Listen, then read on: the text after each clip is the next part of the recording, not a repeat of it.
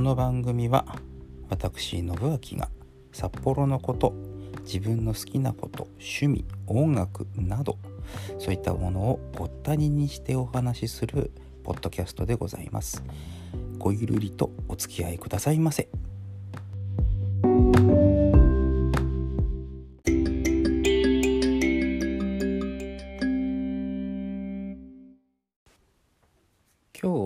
ラジオとの私の出会いその2でございますがまああれですね。あの語らずにいられない、えー北海道のラジオスター日高五郎という人間のことをお話します。語らずにはいられません。この方との出会いは私の人生を大きく変えたと言ってもね過言ではないのではないかなと。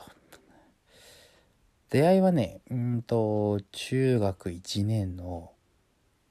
夏ですねあのその前から当然存在というかそういう人がいるんだということは知っておりましたがまあなんつうんだろうなしっかり聞いてはいなかったんですよね。である日偶然我が家のお墓参りに行くうんと我が家のお墓がね実はちょっと札幌からちょい離れた旭川というところにありましてまあ一日行って帰ってきてまあおよそ6時間7時間コースなんです。いつも。我が家の下道で行くので高速は使えません。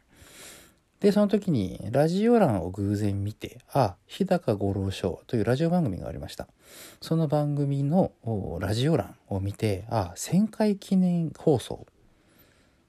えー、と札幌にあります STV ラジオ本社の裏に、えーかつてですねスピカというイベントホールがありました。そこで開催されていた1000回記念公開生放送。日高五郎ショーという番組は、えー1983年に始まった番組ですね。当時は3時間伸びて8時間さらに伸びて9時間。朝の8時から最後夕方の5時まで9時間を、えー、1人。当時はアシスタントもいました。あと中継のアナウンサーとかレポーターの方とかが出てきて一番組を構成されている。まあ言ってみればお化け番組の一つと言えると思います。そんな番組がだから朝の8時から夕方の5時までその日もいつも通り放送しておりました。でまあ道中それを聞いて行ったんですね。そしたらゲストにいろんな方がいらっしゃってあの日は確か五木ひろしさんとかねいらっしゃってましたけども。うんまあそんな番組を聞いてまあまあ面白い。やっぱりねあの後になって気ぃ付くんですけども五郎さんって面白い人だな人が面白いっていうんじゃない喋ってる中身とかがこうユーモアに富んでいる。というか起点が効いてねすごい話の流れが良い感じ。心地のいいというのはこういうことなのかなっていうのを後々に感じましたけれども。まあとにかく笑ってましたね道中ね。で、えー札幌に帰ってきたのが3時頃でした。5時までやってるこの番組今から行ったらまだ間に合うんじゃないかな。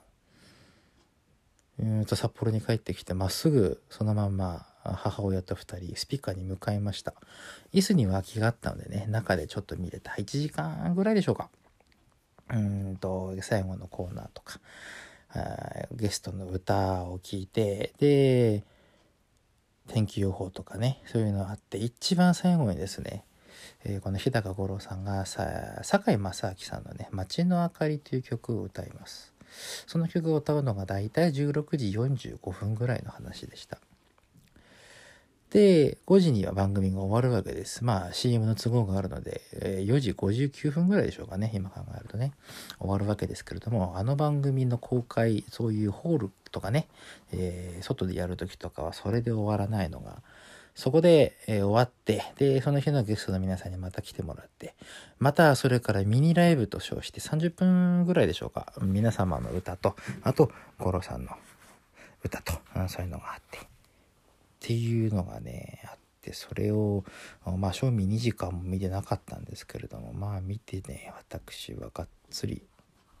ハマってしまいましたね。本当に面白いもんです。それから番組を聞きながら日々生活しておりましたけれどもうんとその時の秋口ぐらいですねに初めてその番組をのスタジオも公開でやってたんですけれどもそれも見に行きました。2時間ぐらいかなその時も。3時ぐらいからね、えー、と夕方5時まで。あのスタジオの時はさすがに歌いませんが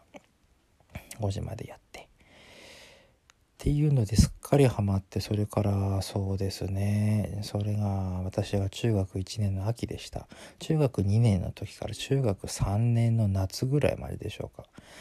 うん、まあ2年近く番組に通って五郎さんにも覚えられ常連の皆様にも仲良くしてもらい今ね、いろいろありましたけれども、私の、粗相等々も加味してですね、いろいろありましたけれども、そういうところでな、番組を見て、まあ、中学校のね、先生にも言ってるんですけれどもってお話ししたら、そういうところに行って、社会勉強必要だってことで送り出してくれて、うん、両親も送ってもらったりとかね、まあ、当時地下鉄も遠いところに住んでましたから、まあ、後年、あのー、常連さんのね皆様でこういろいろ座席についての話し合いなんかが設けられたらしいですけれどもその頃には行けませんでした。当時は本当に早い者勝ちでね行けた時だったんですけれども。うんこんなところで賞味1年半その後もまた高校に入って1年ぐらいとか大学に入っても少し行ったりとか何回かですけれどもね。最後に、え番組を見に行ったのは大学の時だったかなと思います。なかなかそれから行く時間が作れなかったりとかね。行く勇気がなかったりとかいろいろありましたけれども 行けなかったんですね。で番組自体は当然続いておりましたしそれを聞いておりましたしなんですけれども2018年4月の3日に日高五郎さん亡くなってしまいました。悪性腫瘍お腹にしこりができたということで話は、えー、後から私も知ったようなもんですけれども調子が悪かったというのは聞いておりまして手術もしました。手術をして復活したところまではね聞いておりました。五郎さんが番組を休むということがまあ今となってはありえないですけれどもインフルエンザですら休まなかった五郎さんがここに来て休んでしまった。これは一大事っていうことでちょっと心配などはしておりましたけれどもきっと五郎さんのことだから、まあ、そんな病気を跳ねのけてまた喋り倒しに帰ってくるに違いないと思っていたんですけれどもその矢先です。なかなかうーんそんな簡単な病気に簡単ではないんでしょうけれどもうん悪性腫瘍ということでまあがんがんみたいなものですよね。うんそういったものには負けてしまった倒れてしまった。あの鉄人でもダメなのかみたいな部分が若干ありましたけれども、うん、北海道はそういったところでねラジオの柱を一人失ってしまったと言ってもいいと思います。あまり過大評価はしないでくれとかって五郎さん言いそうですけれどもね。でもね北海道にはあなたのことを今でも欲している人がたくさんいるんです。うん今2年過ぎましたけれどもそれでもなおやっぱり残念な五郎さんの死というものでございました。ただ志を継ぐ者はたくさんいる。五郎さんの番組で中継をやっていた洋平さんという方が今でも喋っていたりとか。まあ五郎さん自身も生前よく言ってました。あの勝新太郎さん市川雷蔵さんが師匠だった日高五郎さんですけれども市川雷蔵さんは、まあ、若くして37ぐらい亡くなってますか、確かね。で、当時は五郎さん東京で、えー、しゃべ、喋り手ではないんですね。歌手活動なんかをしていたりとかして、俳優やりました。声優もやりました。えー、その後、見ていただいた、その勝新太郎さんが、えー、うん十年ぶりに会った時に、しん、お前、しん、慎吾っていうのが本名なんですけれども、慎吾、俺はお前のことを思い出してたぞ。そしたらお前俺の横にいただろうということを言ったんですね。思い出すたびにそばにいるよ。だから私は五郎さんのことを思い出します。きっと、うん、私のことをそこいらへんで、草場の影っていう言葉よく使いますけれどももっと目立つところからきっと見てくれてるんじゃないかな。一リスナーリスナーって言葉嫌いでしたね。一お客様であった、えー、どこの馬の骨ともわからんこの私のことをきっとうんまあほんの五分の量でも気にかけてくれているんじゃないかななんてそんなことをちょっと思ったりしますね。五郎さんの話はもうちょっとありますので次回その続きも少し。そしてラジオの話その3参ります。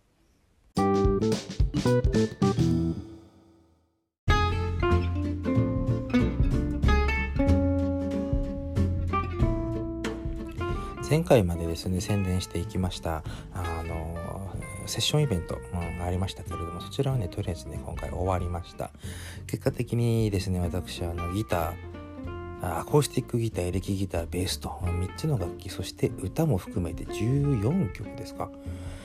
なんかもうやりすぎです。あの非常に楽しいイベントでしたけれどもあの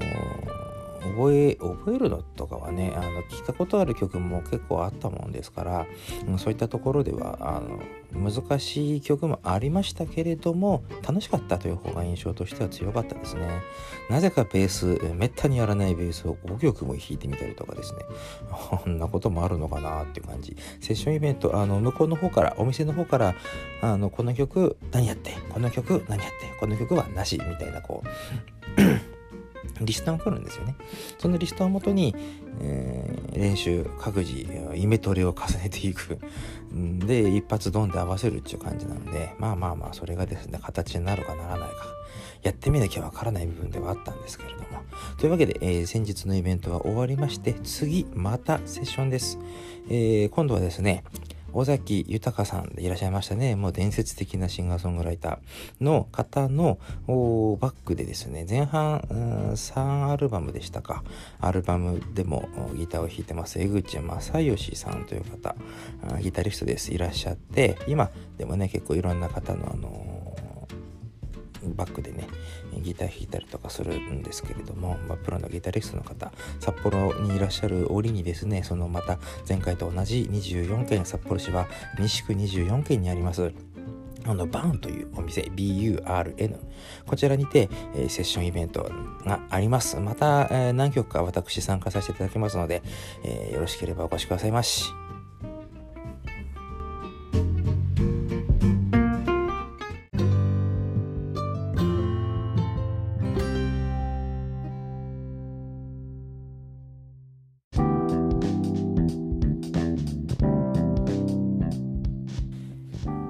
先ほどの宣伝でですねあの何も紹介しませんでした。えっと11月2日、えー、月曜日ですねの、うんと、夜の18時からスタートです。料金が、えー、お一人様入場料2000円。それにワンドリンクプラス500円がつきます。え、まあ、かかりますので、こちらですね、まあ、最低2500円、えー、まあ3000円かかるぐらいのことで考えていれば、あの演奏聴けて歌聴けて江口さんが見られて、えー、で、まあ、3時間ぐらい過ごせるかなと思いますのでこちらの方ですねもしよろしければお越しくださいませ、えー、西区24県3条5丁目にありますバーン BURN というお店でございますのでよろしくお願いいたします。で本題の件につきまして五郎さんの話。多分ねもうちょっと語れるかなと思うんですが、うん、次回どうしようかな。ちょっと考えながらまたしばらく過ごしてまいりますね。というわけで本日の更新はここら辺で失礼いたします。では皆様また来週。